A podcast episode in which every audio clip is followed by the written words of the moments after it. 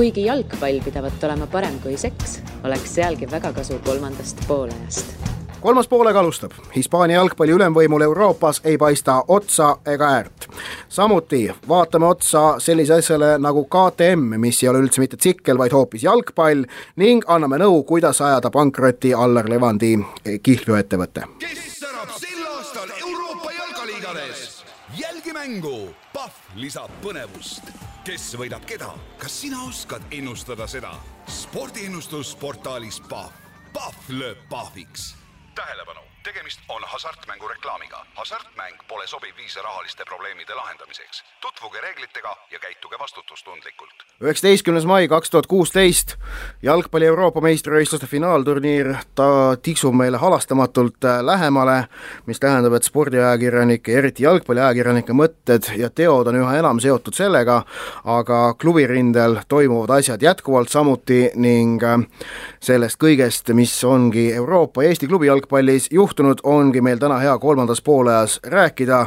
stuudios täna seoses väga hektilise töögraafikuga oleme kahekesti, Henri, tere hommikust!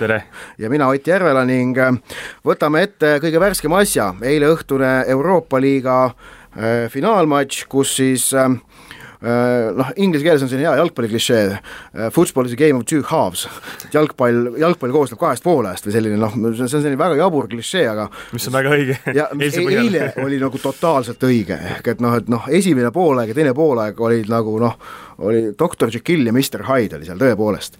et ähm, ma, ma küsiks esmalt, läheme kohe mängu juurde ka, ma esmalt, esmalt küsiks nagu hinnangut, et kui valus pauk see Liverpoolil on, mis eile juhtus sinu meelest? ma arvan, et väga valus pauk ei ole, et äh, see, et nad nüüd järgmisel hooajal Euroopas ei mängi, annab eh, noh, järgmisel hooajal siis klubile võimaluse liigas midagi vägevat korraldada, et kui mäletame, kui Liverpool oli noh, Rodgers seal see, eks ju, teise koha, kas see oli kaks hooaega tagasi, siis oli ju samamoodi, et Euroopas ei mängitud ja lõppude lõpuks noh, see tiitel noh, ütleme, oli nende kaotada, kaotasid ka selle, et eh, mina nagu suurt, suurt tragöödiat küll ei näe selles, muidugi noh, eks, eks iga meeskond tahab meistrite liigas mängida, aga, aga ma arvan, et noh, sellest vaatevinklist on ta isegi Liverpoolile hea et nad sinna ei pääsenud, et nad saavad vähemalt liigale keskenduda ja seal nüüd jällegist ühe sellise kõva tulemuse teha.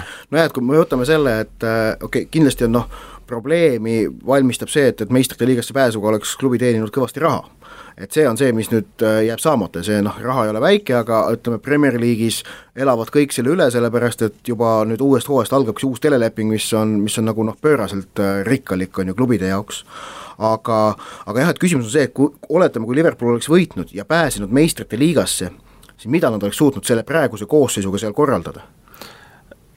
Ma arvan, et suht, suht tagasihoidlikult oleks läinud see asi, ma arvan. jah, aga ma arvan, või tähendab, ütleme noh, ma arvan, aga ma olen ka väga kindel selles, et järgmisel hooajal see Liverpool ütleme, koosseisuliselt ei või, ei noh, ei pruugi olla nii palju muutusi.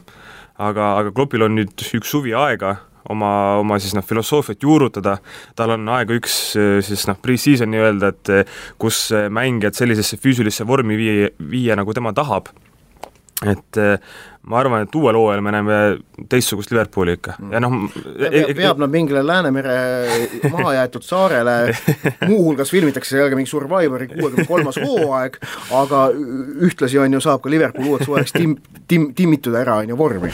see, see kõik on nagu võimalik, on ju. Äh, aga nüüd eilsest mängust rääkides, siis, äh, siis tõesti, et äh, esimene poolaeg Liverpool mängis väga kenasti ja väga kannatlikult, täpselt äh, ja, ja targalt, ütleksin.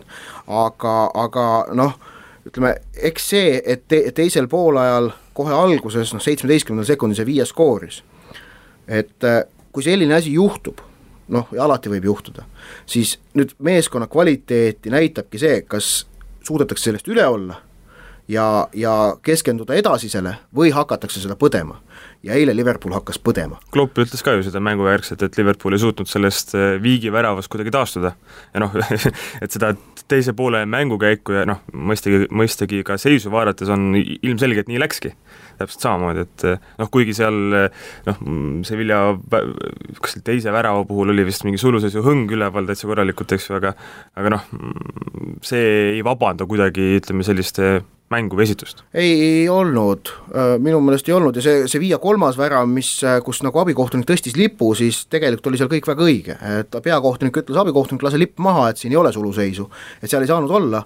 Ja, ja noh, selline, see on, see on asi, mis nagu ikka ette tuleb, et see noh, tuleb mängida vileni ma mäletan väga hästi, kuidas ma pärast Eesti, Põhja-Iirimaa Eesti mängu kaks tuhat üks Belfastis kirjutasin veel kommentaari ka, kuidas seal põhja-iirlased ka, oli Põhja-Iiri peatreeneri Nigel Worthingtoni argument oli see, et et äh, assistent on seal, et anda nõu ja abistada, et assi-, assistant is there to assist. ja, ja, ja siis ta, ma ei saa aru, miks peakohtunik seda nõu kuulda ei võtnud. ja siis noh, vastus oli väga lihtne, sellepärast et, et noh, see nõu oli vale ja peakohtunik sai sellest aru ja noh, sellepärast ongi reegel see, et mäng käib vileni, mitte selleni hetkeni, kui lipp tõstetakse, on ju. et see on noh, tegelikult ju sulu, noh, lipu püsti tõstmine tähendab suluseisu kahtlusest, noh et see fikseeritakse siiski vilega, on ju. samamoodi on ka see, et noh, edasi lastakse mängida ka siis, kui, kui kohtunik näitab, et noh, et mõistlikum on äh, mängul jätta jätkuda, et mm -hmm. mängida edu. et, et noh, seal nagu noh, ja pluss, et, et ühesõnaga kõik oli õige, otsus sada protsenti õige, et värav luges ja suluseisu polnud ja noh, tegelikult ega see lipp ei saanud seal Liverpooli eriti nagu mõjutada ka, noh sellepärast et, et nad ei lõpetanud mängimist ära, et see, see, see nagu neid ei seganud. aga äh, et noh, et noh, küll aga millega on nagu Liverpoolil põhjust äh, rahulolematu olla kohtuniku osas, on siis esimese poole penaltiotsused. et, et äh, seal ma nüüd lugesin noh, kuna, kuna see käega mäng on, on kohati päris hoomatuks muutunud, mis seal täpselt nagu on käega mäng ja mis ei ole, siis ma lugesin nüüd erinevaid spetsialistide allikaid eile, eile õhtul, täna hommikul, et noh, üks brittide see tava, tavalised arvajad Graham Paul ja Howard Webb olid sedapuhku kohtunikupaadis. et, et noh, nad aeg-ajalt, nad on sageli kohtunikupaadis, aga, aga noh, nad põhjendavad alati. ja seekord nad põhjendasid ka, leidsid, et noh, et need mõlemad käed olid, olid juhuslikud aga samas äh, üks selline eriblogi, mis keskendubki ainult kohtunike töö äh, vaatlemisele ja hindamisele, on selline üks tore, tore blogi olemas, rootslased peavad seda, äh, kusjuures oli, rõhutan, rootslased peavad ja Rootsi kohtunik oli Jonas Erikson, siis nemad olid kriitilised, leidsid, et, et Erelt Erikson oleks pidanud mõlemast käega mänguolukorrast penalti määrama. noh, ilmselt on see kirik on kuskil keset küla, et ilmselt oleks, oleks kahest ühe ära andnud, poleks keegi väga kobisenud, on ju ega ei ühelt ega teiselt poolt, aga seekord äh, jättis mõlemad andmata, mis on jällegi, et noh, et tal on võimalik seda ilmselt ära põhjendada, aga, aga see on neetult keeruline, noh. aga, aga see oli jah, see, mis Liverpoolil võis siis, äh, võis siis nagu äh, kripeldama jääda, aga, aga ma olen jätkuvalt seisukohal kindlasti sellisel, et Liverpool ei saa eile süüdistada kohtunikku, vaid kui sa võidad poole ja üks-null, ja kaotad finaali üks-kolm niimoodi, et sul teine poolaeg ei, sisuliselt ei ole mitte ühtegi pealelöökigi, siis on seal ainult võimalik ennast süüdistada, et see, see, see sportlik esitus oli lihtsalt äh, mitterahuldav. noh, Sevilla eduseis oleks võinud veelgi suurem, kui Kevin Camero vist oli, kellel oli seal veel paar päris head äh, võimalust ära lüüa, et äh, ja no. Mignolet tegi hea mängu tegelikult no., või no mitte, mitte hea, aga noh, korraliku mängu, et tema nagu ei olnud paha, jah. aga mis äh, mulle nagu sellest finaalist kõige rohkem ütleme, silma jäi või silma jääb, on on muidugi see Sevilla vägev edu nendel UEFA siis nii-öelda teise astme klubisarjades, et Euroopa liiga, mis enne oli UEFA Cup, et viimasest kümnest sellest sarjast on nad võitnud viis et eh, noh, see on täiesti fenomenaalne ja nüüd noh, see Euroopa liiga võideti ka kolmandat aastat järjest, kolmandat aastat järjest. et eh, see on ikkagist nagu Euroopa vutiväljakutel, kus me oleme harjunud tegelikult noh, meistrite liiga põhjal näiteks, et eh, noh, see ütleme, terav tipp on ikka enam-vähem alati sama, aga võitjaid ju, eks ju, noh, keegi ei ole oma võitu suutnud korrata. et noh, see, see, selle, selle, selle valguses see, see, see Vilja saavutus minu arust ikka imekspandav täiesti. no pluss veel jah, et, et Euroopa liigas, kusjuures nemad ei ole, nad võitsid ju kaks tuhat seitse, kaheksa ka järjest mm -hmm. kaks korda ja Euroopa liigas on ju neid kordusvõitja oli vahepeal nüüd veel, oli ka Atletico võitis kaks aastat järjest Euroopa liiga ju. ja nüüd on siis ähm, no nüüd on siis kolm korda järjest Sevilla võitnud ja see, Sevilla on siis esimene klubi üldse läbi aegade kes on selle Euroopa liiga kolm korda järjest võitnud, on ju, noh et see on nagu, see on nagu vägev, vägev värk ja noh, Euroopa liiga näitabki viimastel aegadel meil seda, et, et noh, Hispaania liiga kõvadust ikkagi. no seda hommikul ma ütlesin, vabandust, kaks tuhat kuus, kaks tuhat seitse võitis Sevilla, mitte hmm. seitse-kaheksa hmm.. et Inglismaa meediast lugedes ka hommikul kus oli vist mingi jah, mingi mängu, mängureportaaž ja seal öeldi, et et kuna Sevilla lõpetas Hispaania liiga hooajas seitsmendana, Liverpool kaheksas, siis see ütleme, Euroopa liiga tulemus ja see noh, eriti siis just teine poolaeg näitab, et et noh, ütleme, inglastel ei tasu nii kindlalt enam väita enam, et, et nende liiga on see ka ütleme siis taseme poolest see kõige, kõige parem. et ka hispaanlased ikkagist on väga kõvad. ma parandan ära, et Atletico ei võitnud kaks korda järjest, ta võitis kaks tuhat kümme ja kaks tuhat kaksteist, seal vahel oli Porto. peaaegu. No peaaegu jah, no see on usaldage kontrolli, aga, aga jah, et siit jõuamegi järgmise teema juurde, me või noh, sellise alalõike juurde, mis ongi siis noh, Hispaania liiga ülemvõim Euroopas. ehk et äh, praegu võime öelda juba, et äh, kahe tuhande kuueteistkümnenda aasta lõpuks on viimased üheksa Euroopas välja antud karikat kõik võitnud Hispaania klubid. kaks tuhat neliteist Euroopa liiga Sevilla, meistrite liiga Real kaks tuhat vii-, superkarikas Real, kaks tuhat viisteist Euroopa liiga Sevilla, meistrite liiga Barcelona, superkarikas Barcelona. tänavu Euroopa liiga Sevilla, meistrite liiga Real või Atletico, superkarikas Sevilla, Real või Atletico. kusjuures Real võitis kaks tuhat neliteist ka klubide MM-i, Barca ka, ning kõigi eelduste kohaselt, kes iganes, kas Real või Atletico tänavu klubide MM-i mängivad, nad on ka seal soosikud. ehk et noh, sellist no, no nii totaalne valitsemine, kui tegelikult vähegi olla saab kolm aastat järjest, see on, see on kahtlemata väga-väga äh, muljetavaldav ning äh, aga, aga nüüd ongi see, et, et äh, mul oli eile õhtul jalgpallipunkris, selle kohta tegin ka sissekande ja, ja seal tuli ühe, ühe lugeja kommentaar, noh, ja, ja siis, siis sa arvad, et Hispaania liiga ei ole huvitav või Hispaania jalgpall ei ole huvitav, millele ma vastasin niimoodi, et selles, et Hispaania jalgpall on, äh, on huvitav, ei kahtlema hetkekski. et äh, see, see, see on nagu täiesti kindel, aga põnevus on teine asi kui huvitavus. ehk et kui me vaatame tänavuse hooaja Premier League'i medalikolmiku võitude arvu, kolmekümne kaheksast mängust oli see Leicester kakskümmend kolm, Arsenal kakskümmend, Tottenham üheksateist. Hispaanias medalikolmiku võitude arv Barca kakskümmend üheksa, Real ja Atletico kakskümmend kaheksa. seal on väga olulised käärid, ehk et äh, jah, his- äh,, Euroopa liiga näitab seda noh, ja see siin, siin näitab seda ka ju tegelikult noh, et Via Real oli tänavu poolfinaalis, et noh, mitte ainult see, et see Via võidab, vaid et Hispaania klubid on seal head ähm,, näitab seda, et Hispaania see keskmine punt on, on tõesti ka väga tugev äh,. Aga Hispaania liiga lõpp äh, jääb äh, see, see tabeli teine pool jääb esimesele nii tohutult alla, et see paraku muudab selle liiga ikkagi liiga ettearvatavaks. et seal on liiga palju mänge, kus on teada, kes võidab. Inglismaal neid mänge on vähem arv, selgelt vähem. ma arvan, et selle tingib ka see, et see Hispaania tipp, ehk siis nagu ise mainisid, Real, Atletico, Barcelona on ka nendest Inglismaa absoluutsest tipust lihtsalt sedavõrd parem. ja, ja, ja ongi, et aga need käärid on Hispaanias väga palju suuremad ja see on probleem. et noh, tegelikult äh, maailma kommertslikult edukaim spordiliiga, NFL, Ameerika jalgpalli profiliiga, noh, müüb ju tegelikult ennast selle pealt, et nad on ettearvamatud ja tasavägised. see on nende kommertsedu põhjus ja, ja noh, kommertsedu võib öelda, mis see reklaamiraha meil ikka, me teeme sporti, aga no see, mis on kommertsedu, näitab tegelikult, sellega on otseselt seotud ka publiku huvi. ja, ja Hispaanial on vaja neid kääre vähendada, et publiku huvi poolest Inglismaale järele jõuda see, selles mulle meenub, et noh, neil on, neil on olemas see trump selle näol, et neil on olemas Ronaldo, Messi, Suarez, Neimar ja, ja Bale. no absoluutselt, ei no noh, et see, see maailma kõige tippude tipp tahab mängida Hispaanias, see eelis neil on ja seda nad kasutavad hästi ka ära, aga neil oleks vaja ikkagi neid kääre, kääre vähendada, et hakata saama kommertslikult Inglismaale paremini vastu. Seda absoluutselt, aga noh, eks kui nüüd hispaanlased peaksid ka mingi hetk uue telelepingu, mis on siis meeskondade vahel võrdsem mm -hmm. kui see, mis seni kehtib, et noh, see on ka kindlasti üks asi, mis, mis aitaks jaa, aga muuseas, seal on muidugi kahe otsaga mõõk, et kui sa saad need käärid väiksemaks, tähendab see pingelisemat koduliigat, mis omakorda mõjub natukene pärssivalt võimekusele euro saada, eks ole.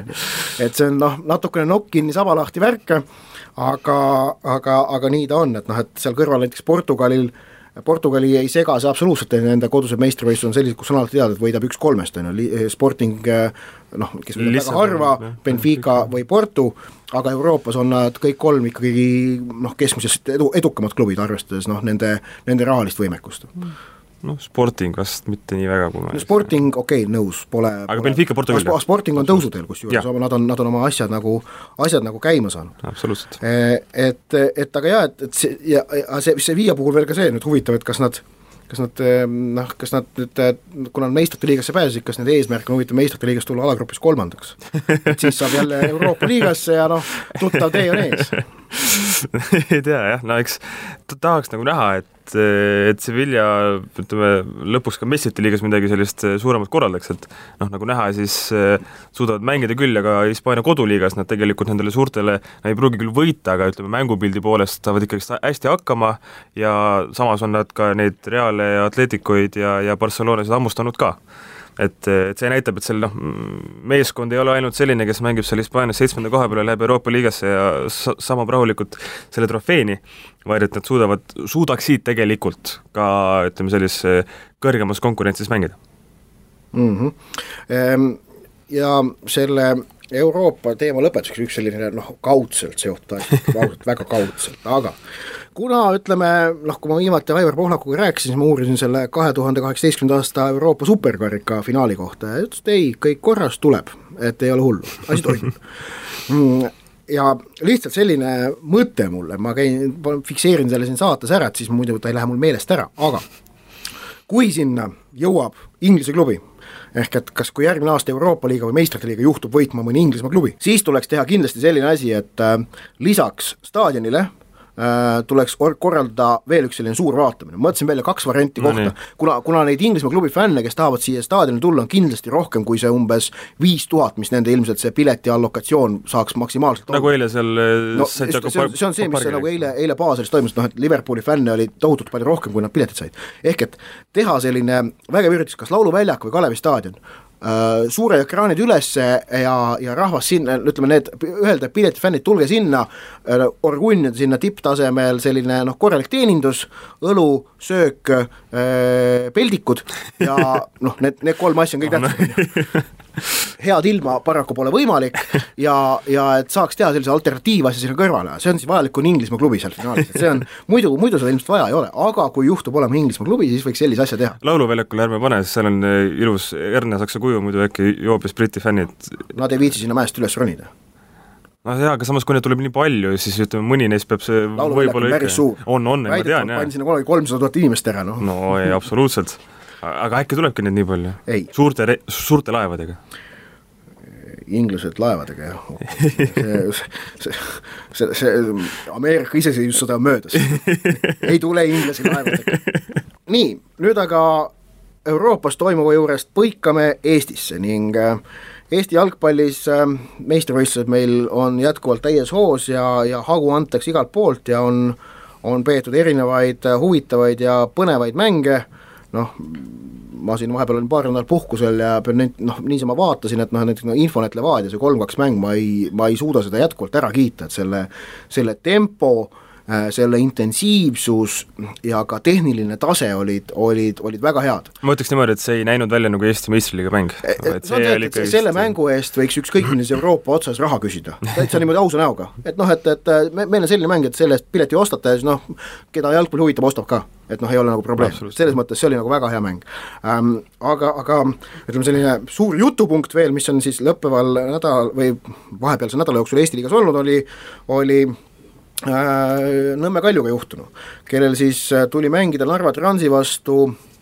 pea terve teine poolaeg vähemuses, mäng lõppeski üks-üks, põhjusel, et nad, äh, neil ei olnud pingi pealt võtta uut KTM-i, keda vahetada sisse, kui Erik Listmann oli vigastada saanud. Erik Listmann oli omakorda välja vahetanud siis Andre Järva.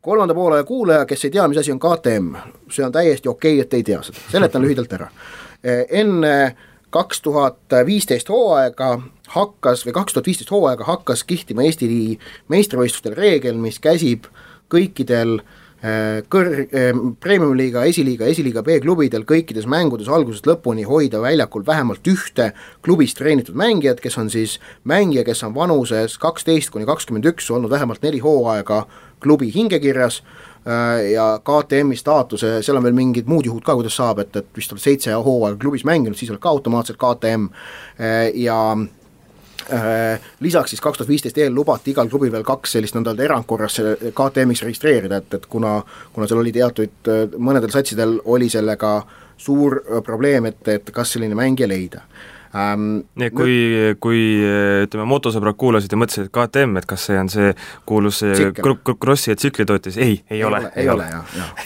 ei ole ähm,. Aga ja, ja ütleme noh, Nõmme Kalju oli juba eelmine hooaeg selle reegli kõige suurem selline noh, kurtja selle üle et noh, nad väitsid, et noh, et see nagu ei ole loomulik ja noh, neile, neile noh, tegelikult see neile ei meeldinud.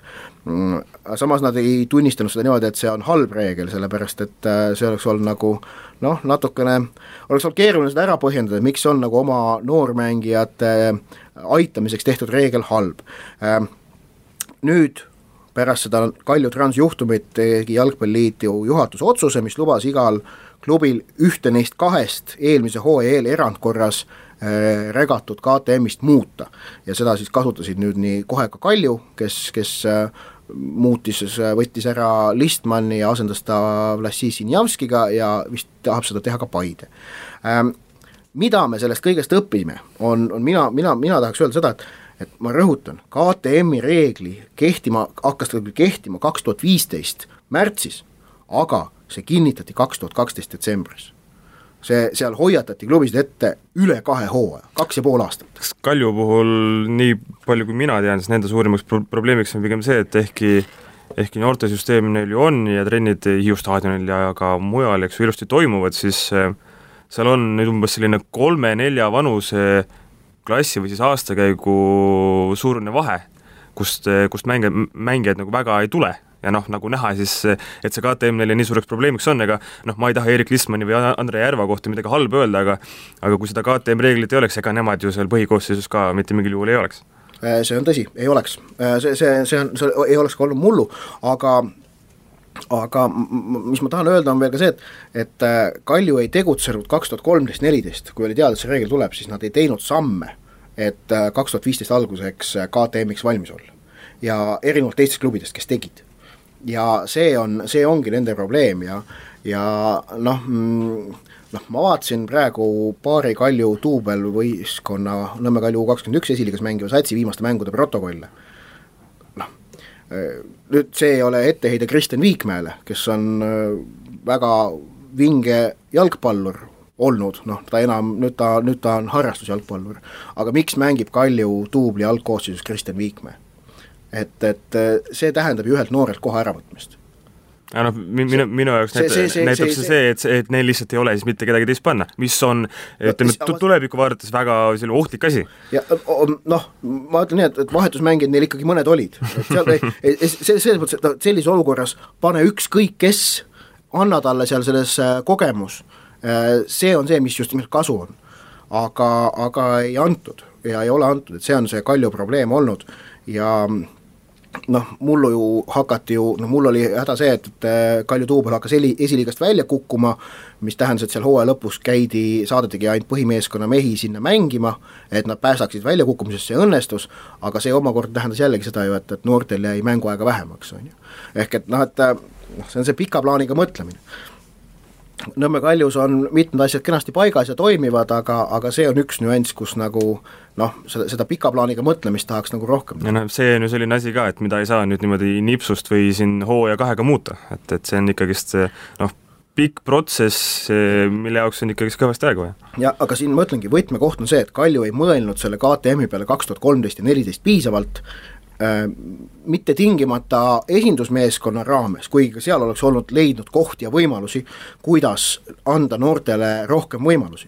noh tegelikult ka, et kui sa oled Pärnu vastu, Pärnut toona ei olnud, kui sa oled noh, FC Viljandi vastu need neid ka ei olnud. kui sa Tallinna Kalev, kui sa Tallinna Kalev poole jaoks kolm-null ees, siis teiseks pooleks kahe noore sissevahetamine, see on just selline tark, oleks tark tegu näiteks. just, ja nagu see, kui ütleme Kalevi viimast hooaega meenutades, siis tegemist noh, oli puhtalt esiliiga meeskonnaga ka juba, kes lihtsalt ja, ütleme, kelle Kere mängis veel meistriliigas. aga nüüd äh, KTM-ist üldisemalt rääkides, et kas see reegel on hea või, või õige, siis ma tean, et äh, meie selline noorem õde mehed ei nuta, oli, oli võtnud üllatusel kombel teemaks jalgpalli ja seda, seda reeglit väga kiitnud. Ja ma pean nentima, noh, ma olen nõus, mina leian, et see on hea ja vajalik ja mõistlik reegel, ehm, see, see, see sunnib keskenduma kvaliteedile ja, ja enda sisulisele tööle ja see on tegelikult asi, mis edasi viib. Seal on äärmiselt raske näha nüüd mingit sellist suurt, suurt miinust või mingisugust põhjust, miks sellele nüüd va-, vastu vaielda, et see oleks nii kehv asi et eh, noh, nagu sa ise ütlesid, et klubidel oli ikkagist korralikult aega või noh, nad teadsid, nad teadsid sellest, et see reegel kasutusele võetakse nii palju enne, et kui sa nüüd sellega hakkama ei saa, ega, see ei ole mitte kellegi teise peale sinu enda süü. ja, ja selles mõttes ka, et ehm, noh, ütleme, Eesti, ütleme, pallimängualade spordis ju noh, alati iga ajakirjanik, iga fänn põhimõtteliselt ju läheb noh, ütleme, toob emotsiooni see, kui mingisugune noor oma kasvandik teeb tegusid, eks ju, et jah, et kõige vägevam on näha ju seda, kuidas äh, mängija arengut läbi aastate, et äh, noh, mina, ma kajastan ju Õhtulehes päris palju käsipalli, olen seda teinud nüüd juba kümme aastat. et äh, käsipallis samamoodi, et noh, et mul on õudselt tore on vaadata, kuna käsipallisatside koosseisud muutuvad siiski ütleme noh, keskmisest vähem Eestis, kuna nad on äh, sellised pool, pool amatöörid, pool profid, on ju, et ähm, ja suhteliselt paiksed on seal ja, ja klubitruud, siis äh, noh, seda, kuidas mõni mängija on äh, kuue-seitsme aasta jooksul oma selles keskkonnas arenenud, seda, seda jälgida on väga kütkestav.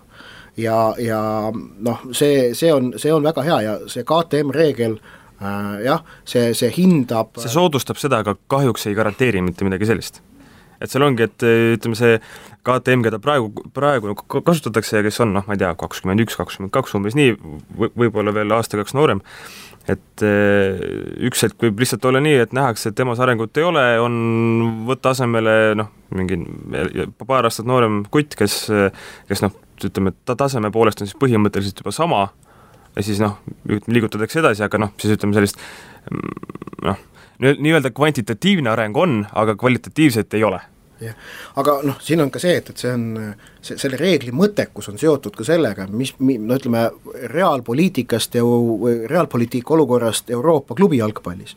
et noh, ega Eesti liiga ei tõuse kunagi, ma arvan, Euroopa mingi keskmikuks ka.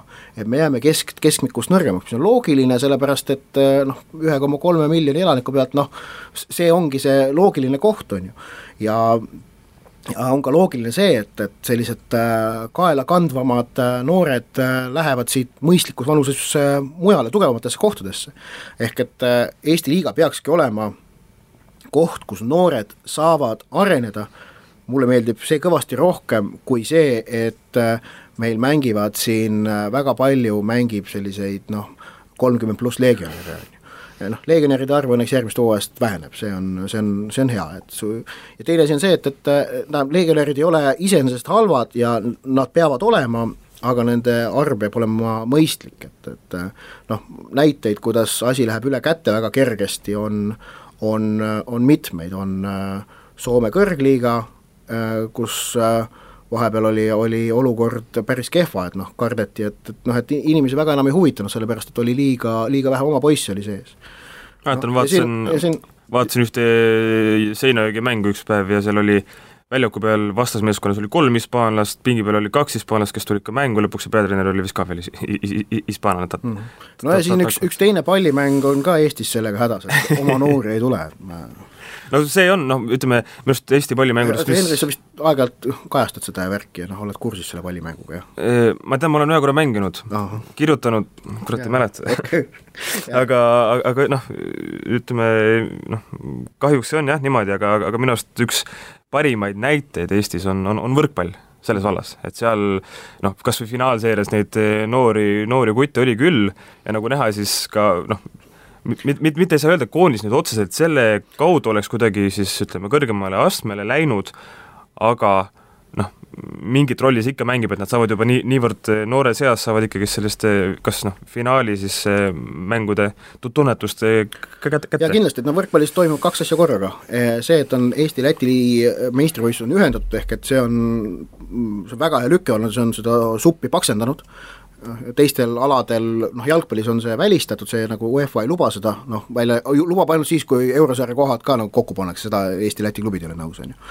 ja, ja teine asi on see, et, et noh, et võrkpallis oleme ausad, raha on märgatavalt palju vähem kui kui, kui jalgpallis, ehk et ei olegi raha siin nüüd eriliste välismaalaste hordide palk, palkamiseks, et see, et oma noortega nagu teha, see on ainuvõimalik ja, ja seda ka väga hästi tehakse, et kvaliteet on ka kindlasti kõrge jah, noortetöö kvaliteet nii et äh, KTM-i reegli puhul jah, ma, ma enda kokkuvõtte teen jätkuvalt selle, et, et see on Eesti jalgpallile äh, hea ja vajalik asi, aga see nõuab klubidelt kannatlikku tegutsemist. absoluutselt jätkame jalgpallilainel, äh, sest meie saade on jalgpallisaade, see on selles mõttes loogiline. Veel paar sõna ka Eesti jalgpallist, ehk meil on laupäeval tähtis mäng tulemas ja aga, aga mäng Flora versus Sillamäe, ma ütleksin, Eesti jalgpalli jaoks on tähtis eelkõige FC Infoneti kaudu. ehk et ehk et äh, karikafinaal, mis määrab selle, okei okay,, üks asi on see, et võidab, emb-kumb võidab karika, kas Sillamäe oma esimese või Flora väga mitmenda, aga määrab ka selle, kes mängib neljanda klubina Euroopas, et kui võidab Flora, mängib Infonet, kui võidab Sillamäe või mängib Sillamäe. ma, see nüüd on, tähendab, austades äh, Sillamäe õigust äh, mängida karikale ja sealtkaudu see koht võita, ütlen ma, et Eesti jalgpalli jaoks oleks kasulikum, kui seal mängiks Infonet, kelle suutlikkus Euroopas on kahtlemata mitu korda Sillamäe omast suurem ning äh, seeläbi öö, potentsiaalne võimekus mõjutada Eesti koefitsienti Euroopa rahvusliigade edetabeli siis märgatavalt parem. pluss Sillamäe on minu arust noh, pea alati olnud selline projektiklubi põhimõtteliselt, et et siin kas see oli kaks aastat tagasi, võideti vist hõbe, eks ju, et et ja pärast seda see meeskond noh, väga palju lasti laiali joosta, ütleme eesti keeles. just täpselt, et ja noh, niimoodi on pea alati olnud, et sinna võetakse mingid kahtlase lasti laiali joosta põhjusel, et ei tahetud meestele talveks lepingut anda ja mehed läksid ära lihtsalt. noh, et, et, et kahtlase CV-ga mingisuguseid leedulasi ja ma ei tea, venelasi kuskilt, ma ei tea, Venemaa nel-, neljandast liigast tuua, et Infonet selles mõttes, kui vaadata, on rohkem klubi või noh, seal on nagu sellist ühtsust ja, ja ja ja, ja, ja ka arengut viimastel aastatel ikkagist selgelt rohkem näha olnud mul on Infonetile üks soovitus, äh, muuta klubi nime. ja muuta klubi nime niimoodi, et nad ei oleks Tallinna Infonet, vaid nad oleksid Lasnamäe Infonet. Äh, sellise äh, selgema, selgema identiteedi andmine, ma arvan, mõjuks neile hästi. ehk et Lasnamäe noh, mis on sama suur kui Tartu elanike poolest, et karta, et nad sellega endale midagi piiravad, ma arvan, seda ei tasu, vaid pigem nad kinnistavad ja tugevdavad oma positsiooni oma selles kantsis ja noh, Lasnamäe klubi, noh jumala äge variant oleks. nii, absoluutselt, ja noh, kui neid mänge vaadata, mis nad seal äh, oma, oma koduareen-, noh, areenil nii-öelda siis kodustaadionil mängivad, et äh, vist telepildist on päris äge tegelikult vaadata, kuidas rahvast on, aga siis need Lasnamäe paneelmajad niimoodi seal taga on ilusti rivis. ei nüüd on see, et, et äh, noh, nüüd, nüüd enam seda Selverit sealt tagant ei paista läbi, sest puud on roheliseks läinud. aga noh, et seal, seal, seal on natukene keeruline ilmselt on seda tribüüni laiendada, tegelikult see on võimalik, et seda natukene seal nagu suuremaks ja laiemaks teha, et, et äh, noh, ma ise näen küll, mulle väga meeldib, et, et Lasnamäel on oma klubi ja ma arvan, et see on samamoodi nagu noh, Nõmme Kalju on leidnud endale ikkagi noh, näha, et Nõmme Kalju toimib Hiiul ja Nõmmel, ta toimib, siis kui ta oli Kadriorus, siis ta oli selline nagu porgand tordi sees, nagu nad seal mängisid. et äh, samamoodi, et Infonet mängib Lasnamäel, see on väga hea ja mõistlik ja, ja ma tahaks seda, et nad seal noh, ennast ka sinna jõulisemalt sisse punuksid. just, et äh, ikkagist noh, Lasnamäel ei igal pool Tallinnas, aga noh, ma arvan, noh, Lasnamäe võib-olla e-, enamiku tallinlaste jaoks on natuke selline noh, kahtlane koht või nii, eks ju, aga aga, aga seal on äärmiselt palju noori poisse, kes mängivad hoovivutti ja tahavad seal, et et kui noh, nii-öelda infonet nende klubiks saaks, et siis see kindlasti aitab sellise identiteedi nagu tekkimisele või noh, juurutamisele, nagu see jaa, Infoneti mängul tribüünil viibides, seal on väga huvitavat folkloori kuuleb ümberringi, ausalt, soovitan kõigil minna. natukene vene keelt tuleb osata. aga karikafinaale ei mängita mitte ainult Eestis, no nii palju ma ütlen ka, et noh, Flora on muidugi selge soosik minu jaoks kõigest, kõik, kõik, mm. kõikidest nende hädadest hoolimata nad on soosik. eelmises voorus ju võideti ka Sillamäelt kas neli-kaks või neli-üks. aga karikafinaale mängitakse ka mujal. Ning ähm,, ning äh, vaatasin natukene siis nüüd koefitsiente meie saate sõbraliku toetaja, suurepärase jalgpallisõbra pahv.com lehe pealt. kes särab sel aastal Euroopa jalgaliigades? jälgi mängu, Pahv lisab põnevust. Kes võidab keda, kas sina oskad ennustada seda? spordiennustusportaalis Pahv, Pahv lööb pahviks. Tähelepanu, tegemist on hasartmängu reklaamiga. hasartmäng pole sobiv viis rahaliste probleemide lahendamiseks. tutvuge reeglitega ja käituge vastutustundlikult. alustame, alustame Inglismaaga Äh, see on ka ajaliselt kõige varem neist karikafinaalidest. Äh, Crystal Palace, Manchester United, koefitsiendid viis koma viis, kolm koma kuus, üks koma seitsekümmend seitse. ja, ja ausalt öelda ma ei, nende kolme seast mina ei leia endale sealt nüüd sellist, mis oleks nagu selline mugav ehk Man United üks koma seitsekümmend seitse on nagu vähevõitu, äh, viigi peale noh, ei ole nagu mõtet kihla vedada ja Palace'i viis koma viis on ka nagu vähevõitu. no eriti see, et Palace aastal kaks tuhat kuusteist on olnud ikka kehv, kehv, kehv. Et, et kui siin huvi pärast saab kiiresti üle vaadata, mis näiteks Manu siis miinus üks handicap'iga, et nad võidavad ainult kahe väravaga, et ma arvan, et see, või noh, mitte ma ei arva, vaid see on kindlasti eh, koefitsiendiga üle kahe. Ja ma arvan, et seal on juba natuke väärtust, et et viimased kaks liigamängu Manu mängis vist üsna, üsna hästi. no kuule, aga vaata nüüd Man Unitedi tänavust hooaega, mida see tähendab, kui nad kaks mängu on hästi mänginud? ei oota, nad ühe, ei, ühe mängu mängisid hästi, nad ju said West Hami käest, said kolki jah, just, no näed. noh, Bournemouthi vastu oli nüüd enam-vähem pärast taga, üle, edasi lükatud mängus, aga ei no tähendab, noh, United, sealt ei tea kunagi, mis sealt välja tuleb. ja aga noh, Unitedi puhul selles mängus on noh, et see, et kui nad võidavad, kas see päästab Van Hali, siis ei. Äh, mina arvan seda, et mul on tunne, et, et äh, pigem päästab, aga et see oleks klubi jaoks vale samm. ma arvan, et äh, Manu juhtkond, noh neid jutte, et Van Hal nüüd kohe-kohe läheb on ju sisuliselt, ma ei tea, iga üle kolme-nelja Premier League'i vooru enam-vähem räägitakse, eks ju, et eh, ma olen üsna veendunud, et nad on pikalt, ütleme, otsinud asemikku aga et Van Hali ei lasta niimoodi minema, et neil siis ei ole kedagi asemele võtta või et neil ei ole kellegagi siis noh, mingit kas eellepingut või sellist ütleme, suusõnalist kokkulepet. pluss see, et Van Hali oleks olnud suhteliselt võimatu äh, adekvaatse põhjusega vallandada, kui nad oleks jõudnud nelja hulka ja võitnud karika. et siis oleks olnud nagu niimoodi, et noh, et noh, mi-, miks, et no mm. tegelikult siis oleks tekkinud küsimus, et noh, noh et ta, ta nagu sellised eesmärgid ikkagi enam-vähem nagu täitis või niimoodi, on ju. ja no kui vaadata seda, et kellele nad siis Premis nagu alla jäid, et äh, Leicester oli neist parem, Spurs oli neist parem, Arsenal oli neist parem mm -hmm., noh, City tegelikult ma ütleks ka, et oli ju, oli ikkagi just Unitedist parem, et et eh, noh, ütleme, vallandamine näiteks selle, selle, sellises toonis, et et ah, et ta ei viinud meid esikolmikusse, et mis treener ta ikka on, et me oleme nii vägev klubi, see on idiootsus. see on nagu selline noh, ütleme kompleks, millest tuleb üle saada, et jah, Fergusoni all oli Manu noh, ma isegi ütleks, et maailma, maailma jalgpalli üks suuremaid ja paremaid dü-, dünastiaid, aga, aga, aga pärast šotlase lahkumist on seal ütleme, rattad natuke alt ära tulnud.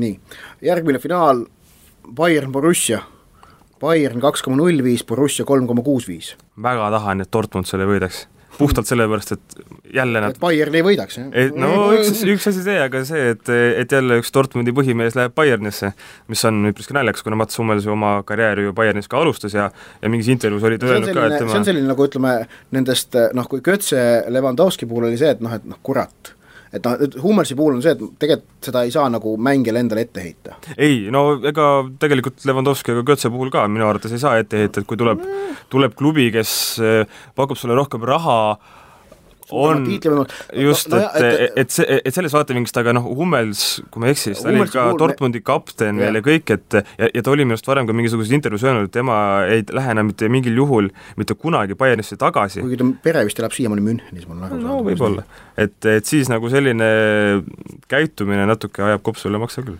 nojah, aga, aga jällegi Bayern on ikkagi soosik seal, on ju, et vaatame. ei, absoluutselt jah, aga, aga samas noh, Dortmundil on kindlasti omad võimalused olemas ja aga jah, Bayern, Bayern soosik on kindlasti. nii, ja pühapäeva õhtul Hispaanias Barcelona Sevilla, Copa del Rey finaal. Barca võit üks koma kakskümmend kaheksa, Viik kuus koma kakskümmend viis, Sevilla võit üheksa koma null ning Viik ei loe normaalaeg Sevillale seitse koma viis, mis tundub mulle päris sellise okei panusena. päris ahvatlev küll, jah et eh, eks nad on sellest, eh, ma arvan, et see Euroopa liiga võit annab neile veel rohkem indu juurde. emotsiooni põhjalt muidugi. absoluutselt, absoluutselt ja, ja noh, Barcelona on muidugi väga, väga kõva vastane, aga, aga Sevilla ei ole ka mitte papis poiss. Liverpool teab seda väga hästi. karikafinaalid mängitakse nädalavahetusel ka Prantsusmaal ja Itaalias.